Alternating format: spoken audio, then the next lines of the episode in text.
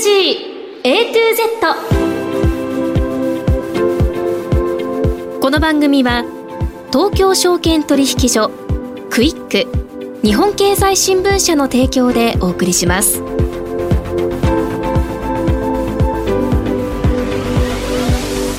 皆さんこんにちは。ESG A to Z のお時間です。番組アンカーの竹口ゆりなさんが新型コロナウイルス感染のため本日の番組は私玉木葵が進行いたします。どうぞよろしくお願いいたします。さて今日から8月に入りました。8月1日月曜日のお昼。皆さんいかがお過ごしでしょうか。この番組は近年世界規模で関心が高まっている ESG を A から Z までつまり入門編から応用編まで全てお伝えする番組です。ESG とは E エンバイオメント環境 S ソーシャル社会 G ガバナンス企業統治。この3つの頭文字を取った略語で企業が持続的な成長を目指すために必要とされている課題です。まず本日のメニュー紹介です。最初のコーナーは ESG 投資のツボ。毎週週替わりで ESG 投資に関する情報をさまざまな角度からお届けします。今日はクイックリサーチ本部 ESG 研究所長渡辺明さん。ESG の E 環境について2回目の説明をお伺いします。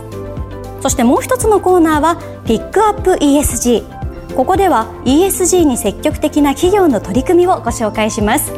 今日は日本取引所グループサステナビリティ推進本部事務局長三木誠さんです。それでは皆さん12時30分までの短いお時間ではございますがどうぞ最後までお付き合いください。人生100年時代と言われる中資産形成に関する議論や SDGs、ESG 投資の意識の高まりなど金融リテラシーへの社会的な関心がかつてないほど高まっています。東京証券取引所大阪取引所では金融経済教育の新ブランド JPX マネブラボを新設。幅広い世代に総合的な金融経済教育を展開しています。詳細は JPX マネブラボで検索。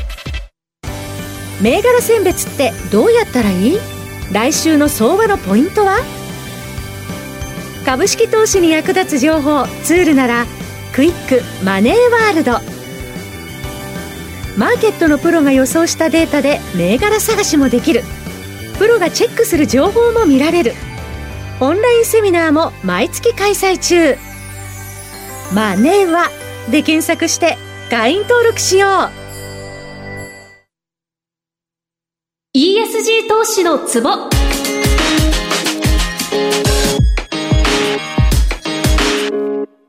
最初のコーナーは週替わりで ESG 投資に関する情報を様々な角度からお届けします。今日は2回目のご登場。クイックリサーチ本部 ESG 研究所長渡辺明さんにお越しいただきました。渡辺さんよろしくお願いいたします。こんにちは。よろしくお願いいたします。企業が ESG に取り組むためには ESG の課題を正しく理解することが大切ということで渡辺さんには先月も ESG にまつわるキーワードを解説していただきました、はい、前回は E 環境の1回目で主に気候変動と汚染予防についてお伺いしました。今日は環境の2回目資源循環と水生物多様性について伺ってまいります。ではまずは資源循環について渡辺さんもはやこう大量生産大量消費大量廃棄の時代ではなくて資源の効率的な利用や廃棄物の管理希少金属やプラスチックなどをどう扱うかをみんなが真剣に考えなければならない時代ですよね。そうですね。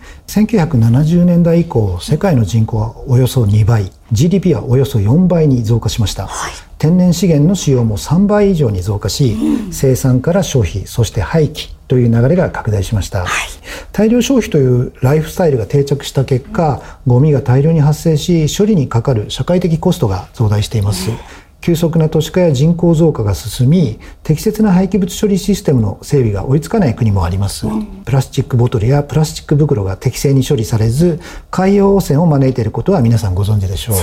はい、特定地域に偏在する希少金属は供給が不安定で価格高騰を招く恐れがあります、うんはい、成長するために資源を消費するという流れを断ち中長期的に資源を循環させるいわゆるサーキュラーエコノミーへの移行が叫ばれています、うんはいロシアがウクライナに侵攻して以降サプライチェーンが混乱してさまざまな資源が調達しづらくなりましたよね。原材料の調達や効率的な利用をめぐってビジネスモデルそのものを見直す企業が増えていそうですよね。そうですね。ロシアのウクライナ侵攻はさまざまな混乱を招いています、はい、まずはロシアですが天然ガスや石油石炭の主要な輸出国となっています、ヨーロッパでは多くの国でロシアからの天然ガスの調達が難しくなり、はい、早急な代替手段の検討を迫られています、うん、景気の先行き不透明感が広がり通貨ユーロがタイドルで下落基調を強めています、はい、一方ヨーロッパのパンカゴと呼ばれるウクライナですがこちらは世界有数の穀倉地帯で小麦やトウモロコシ大豆などの生産がもともと盛んです、はい、ロシアの侵攻を受けてこの穀物輸出が停滞したため、えー、いろいろ価格の高騰を招いています。日本でも様々なものの、ね、値上げが発表されています、ね、途上国では食料危機を招く恐れがあるとの声も出ています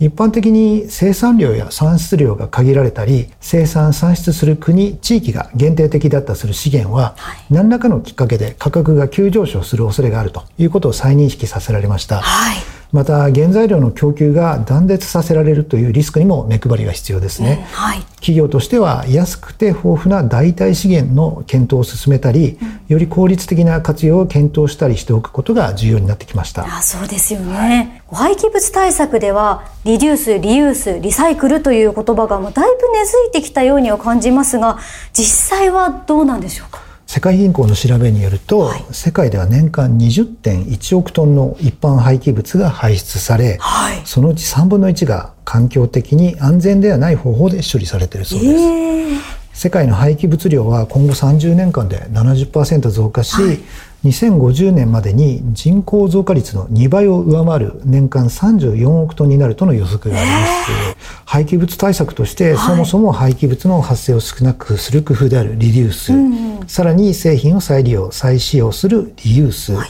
可能な限り廃棄物発生量を削減するリサイクルという 3R が循環型社会を実現する上で重要になってきます。はい日本でもゴミの分別が徹底されるなど、うん、国や自治体を中心に積極的に取り組んでますね、はい、徳島県の上勝町をはじめゴミをゼロにするいわゆるゼロウェイスト宣言をする自治体も出てきました、うん。ね、世界で見ると対応は様々です。例えばスウェーデンではですね家庭から出るゴミの99%がリサイクルされ、はい、何らかのエネルギー源として再利用されているそうです。できるんですねそれほど。そうですね。すごいですね、はいそしてプラスチックについてはレジ袋や使い捨てのスプーンフォークなども有料化されるなど、うん、私たちの生活にも結構影響が出てきましたよね。そうですね。えっ、ー、と私あの仕事の関係でですね、はい、2014年から3年間イギリスのロンドンで暮らしてました。はい、イギリスではですね、2015年からですねレジ袋の有料化が始まりました。先に、えー、そうなんですよ。買い物に行くとですね皆さんあの自分で持ってきたエコバッグを広げてですねこう詰め込んでいく姿がかなり印象的で、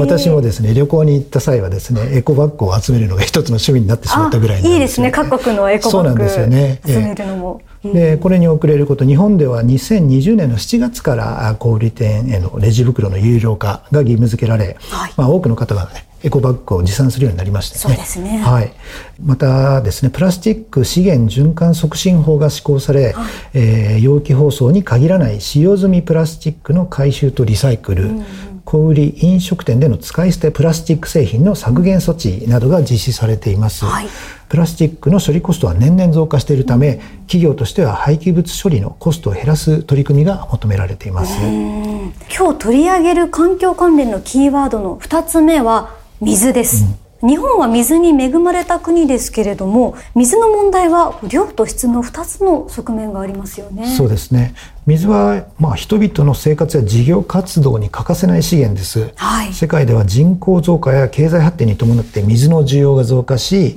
水の需給が逼迫するといういわゆる水ストレスが増大していることが懸念されています、はい。まず量の面に着目すると世界全体でおよそ40億人が1年のうち1ヶ月以上の深刻な水不足に陥る地域に住んでいます。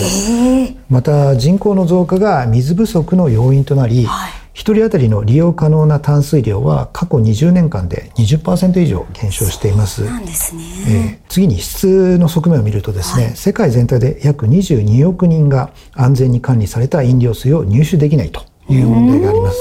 汚染された飲料水や不十分な衛生環境に関連する疾患で年間およそ140万人の死亡原因となっています。ですね、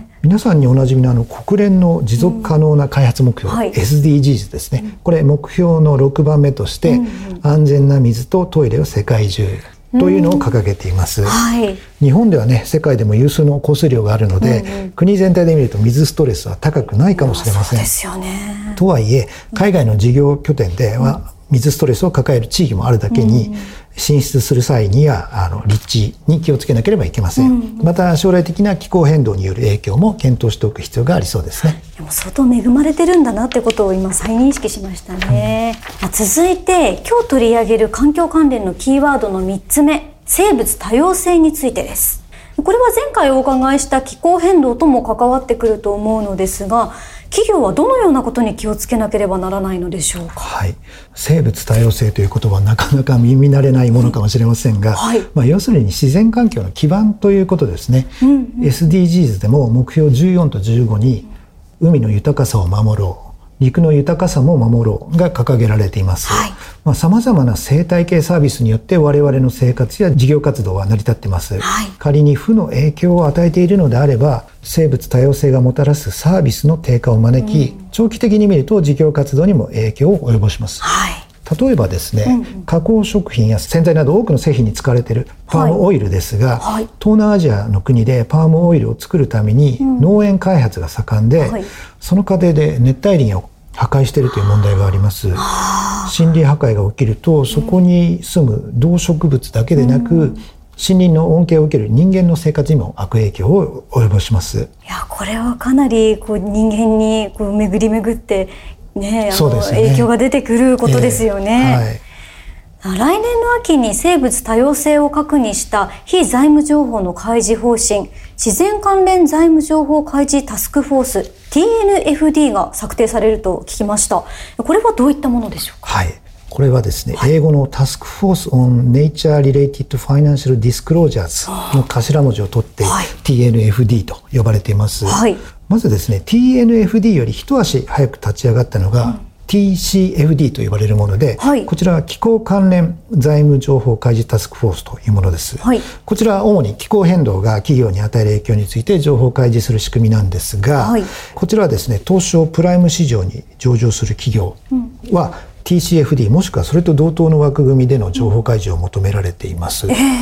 TNFD はですね TCFD のこの生物版というかですね、えー、あの自然版というような感じでですね、はい、多くの市場参加者が自然や自然関連のリスクと機会を理解するための情報開示のガイドラインとなっています。はい、自然が企業に影響を与えるだけでなく、うん、企業が自然に与える影響についても扱う予定になっています。うん、はい。クイックではですね、毎年あの日本に拠点を置く機関投資家を対象にですね、ESG 投資実態調査というものを実施しておりまして、はい、えー、昨年2021年の調査でですね、重視しているテーマは何ですかって聞いたところですね、はい、まあ気候変動を上げる方が多かったんですが、えー、生物多様性はですね、その前の年の9%から36%に急上昇しました。まあ投資家の間でですね、関心が高まっていることは間違いなくてですね、すね。まあ企業の方もですね、本格的に取り組んで情報開示していく必要があるということです。はい。今日は ESG のうち E 環境の2回目として資源循環と水生物多様性について伺ってまいりました。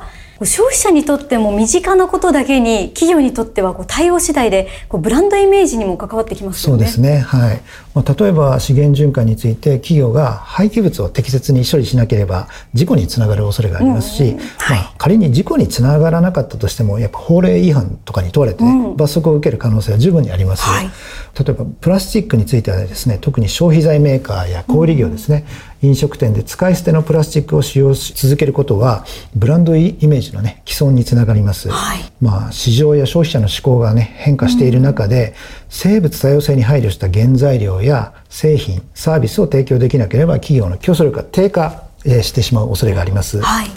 まあ、一方で資源循環や水生物多様性にきちんと取り組んで、うん、持続可能な社会の実現に向けた施策をきちんと開示できれば、企業のブランドイメージの向上につながるでしょう。そうですね、はい、これまでこう人間がこう地球を汚染してしまった分、うん、これから自分たちが直していくよっていう意思があった方がやっぱいいイメージがありますもんね。そういうことですね。うん、はい。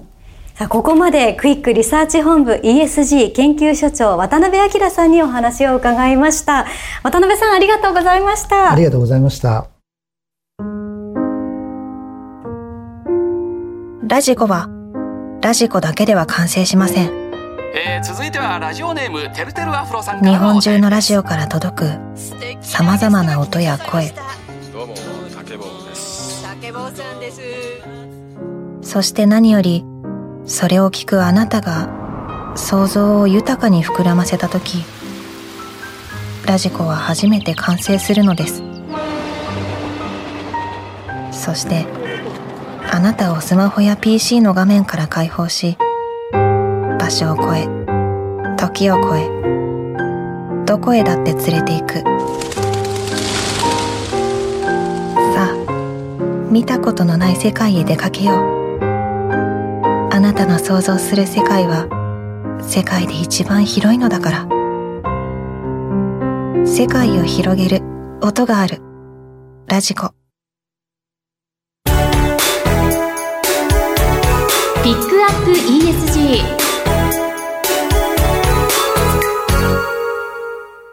ここからのコーナーはピックアップ ESG ESG に積極的な企業の取り組みを詳しく伺ってまいりますさあ今日のゲストは、日本取引所グループサステナビリティ推進本部事務局長、三木誠さんです。三木さんよろしくお願いいたします。よろしくお願いいたします。さあ、まずは素朴な疑問から伺っていってもよろしいでしょうか。はい例えば、製造業なら工場を取り巻く環境面に配慮する。小売流通業なら資材の調達や廃棄物の管理に責任を持つなど、ある程度 ESG の具体的なイメージができるんですけれども、うんうん、取引所にとっての ESG ってどういうものなんでしょうか？あの ESG 投資の拡大をですね、目標の一つとして我々動いております。はい、で、取引所にとっての ESG は大きく2つございます。はい、で、まず1点目なんですけれども、取引所として上場会社の ESG 情報開示をサポートすると。これがあの大きなものの1点目でございます。はい、で、これっていうのは、えー、日本のですね、日本企業全体の ESG が良くなると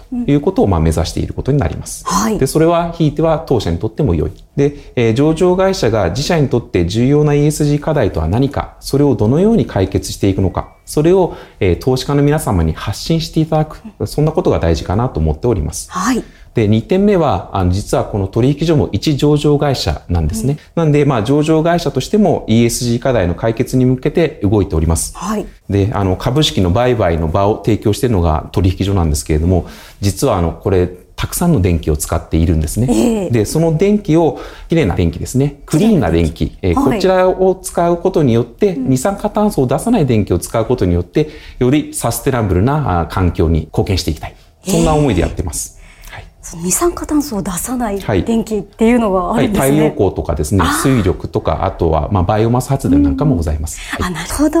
ど。サステナビリティ推進部ではどういったお仕事をされるんでしょうか？はい。当社もですね、上場会社として、当社の株主と、まあ、サステナビリティに関する対話を行っています。これを、まあ、専門用語では、まあ、エンゲージメントと呼んだりもしているんですけれども、はい、これはですね、あの、上場会社に求められている、まあ、説明責任、まあ、そういったものの一つなんですけれども、えー、外部からの質問を受けてですね、うん、指摘を受けることによって気づかされることも多々ございます。で、それであれば家に多くの上場会社のご苦労をですね、あの、肌身に持って感じることもできているかなと。で、そのフィードバック、我々自身の思いも含めて、上場会社の皆様全体にどのような打ち手を打ってもらいたいか、そんなアイディアのですね、アイディアの元としても使わせていただいています。はい。で、あとは先ほど触れたですね、再エネの電源調達、太陽光とかですね、バイオマスとか、こういったものも重要なミッションの一つです。で、あとはですね、取引所として、えー、上場会社の ESG 情報開示のサポート、えー、こちらも行っているんですが、はい、具体的に説明したいと思います。はい。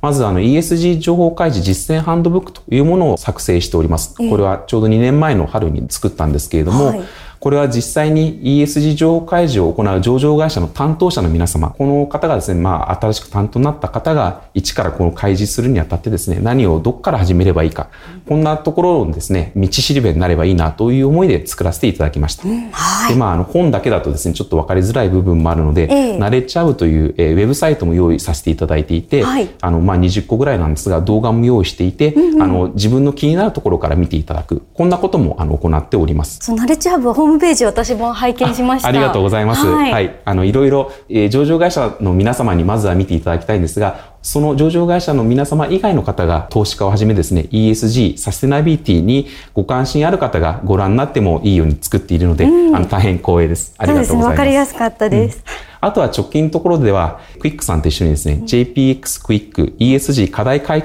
説中というものも作成させていただきました。でこちらですね、実はあの ESG 課題といってもいろいろなテーマがございます。えー、気候変動とかですね、まあ、水とかコーポレートガバナンスとかいろいろあるんですけれども、はい、こういったそれぞれのテーマについてグローバルな観点で何が大切なのか、はい、でそれを踏まえて日本企業がどういった観点に気をつけなきゃいけないのか、そんなことが分かりやすく書いてあるんで、気になる単元から読んでいただけるような、そんな仕組みも整えております。そうですね。こうやって単元が分かりやすく、なんか参考書みたいな、学校の教科書みたいな感じですごく分かりやすく書いてあるので、はい、こちらをじっくり読んでみるのもいいですよ、ね、ありがとうございます。はい、お願いします。さあ、2017年に参加した SSE Sustainable Stock Exchange Initiative ではどんなことをされているんでしょうか？はい。SSE イニシアチブなんて我々呼んだりするんですけれども、はい、国連の、えー、関連機関が運営していてですね、うん。え ESG の世界では責任投資原則と呼ばれている PRI さんなどがまあ有名なんですけれども、はい、彼らによって運営されているんですけれども、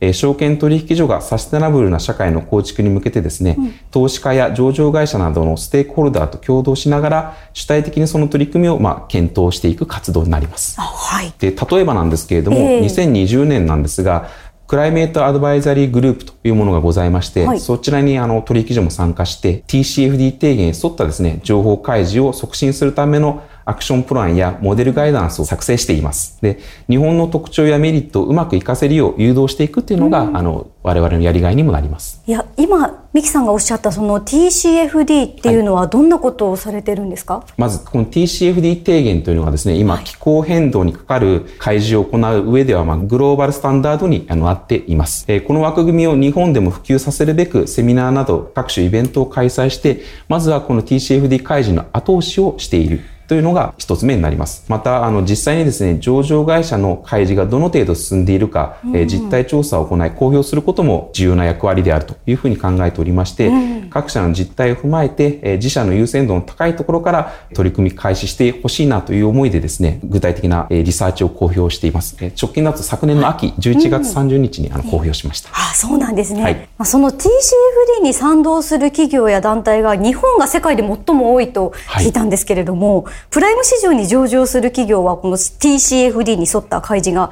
実質的に義務付けられている？はい。実はあの、こちらですね、 comply or explain、つまり原則を実施するかしない場合にはその理由を説明してくださいという方式を採用し、あの、開示を推進しています。はい。で、まさに今実質的っておっしゃっていただいたんですけれども、うん、なんで実質的って言ってるかっていうと、この、うん、まあ、実施しない説明でも良いから、はい、えー、実質的に開示を義務付けてるなんていう言い方をしています。はい日本ではですね、 explain、説明するより、まあ、 comply すると。まあ、実施しますというふうに言いたがる傾向強いんですが、はい、実はあのこの ESG 開示が進んでいるヨーロッパでもですね、うん、丁寧な説明、 explain が実は散見されるという状況だと私は認識しています。はい、で、えー、そういった開示に対する評価も高いのが実情です。うん、なので、まあ、それぞれの会社さんがですね、自社の実態や何を重要視しているのかと、うん、そういったことが伝わるようなあの開示をしていただきたいなと思い、いろいろなサポート、施策を打っているところです。はい。JPX では ESG 要素を考慮した指数を算出、公表しています。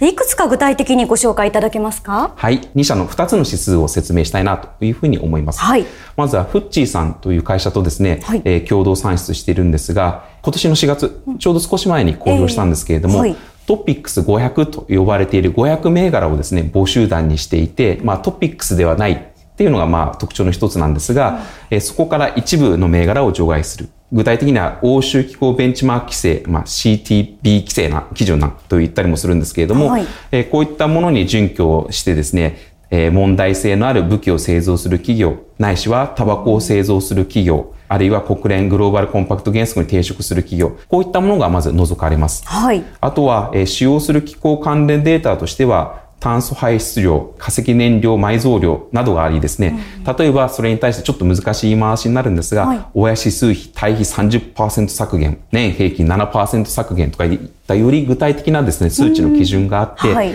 えー、そういった CTP 基準にですね、満たしていくかどうかをチェックしている、そんなあの指数を発表しています。で、もう一つがですね、S&P JPX カーボンエフェシエント指数という指数を作っているんですけれども、うん、えー、日本市場の動向を示す代表的な株価指数である、まずトピックスを募集団としていますよ。はい、で、その中で、えー、環境情報の開示状況、炭素効率性、具体的に言うとですね、売上高あたりの炭素排出量の水準に着目してですね、うん、構成銘柄のウェイトを決定する指数です。環境情報の開示を十分に行っている企業や、炭素効率性の高い、つまり売上高あたりのですね、炭素排出量が少ない企業、これのウェイトを引き上げるなどのルールを採用することで、市場全体の環境に関する取り組み、情報開示を促し、株式市場の活性化を目指しています。はい。では ESG 関連指数連動型の ETF や ETN についてもご紹介いただけますか？はい。MSCI 日本株女性活躍指数に連動した ETF というのが実はございまして、はい、4桁コードで言うと1652-2518なんかがですね、そういった ETF になります。で、まあその名の通り女性活躍に特化した指数で、それをですね、MSCI さんが独自の観点でまあ調査してですね、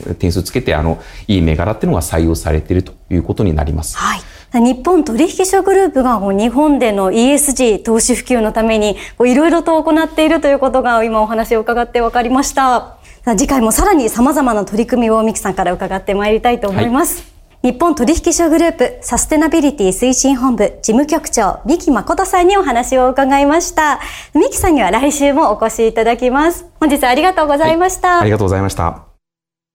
数字やファクトで語ると相手の納得度も全然違う。取引先との会話も会議での発言も変わってくる。会話の引き出しも増える。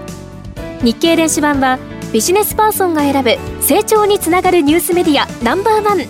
ただいま初回無料体験実施中。日経電子版をオフィスで使う。日経電子版4オフィス。仕事のための情報だからチームや組織での法人契約がおすすめです。日本経済新聞の確かな情報を PC やスマホで場所を選ばず自由に使える。日経電子版4オフィスで検索。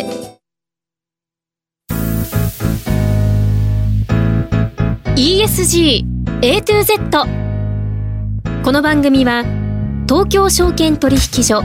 クイック日本経済新聞社の提供でお送りしました。投資に関する最終決定はご自身の判断でなさいますようお願いします。ESG A to Z あっという間のエンディングです。今日は前半にクイックリサーチ本部 ESG 研究所長渡辺明さんにお越しいただき ESG の E 環境について2回目の説明を伺いました。そして後半では日本取引所グループサステナビリティ推進本部事務局長三木誠さんにお話を伺いました。さあここでお知らせです。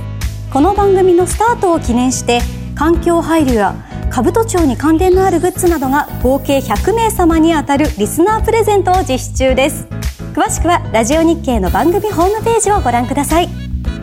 今日の放送は皆さんの投資の参考になりましたでしょうか。来週も私玉木葵がお送りいたします。それでは皆さん次回またお会いいたしましょう。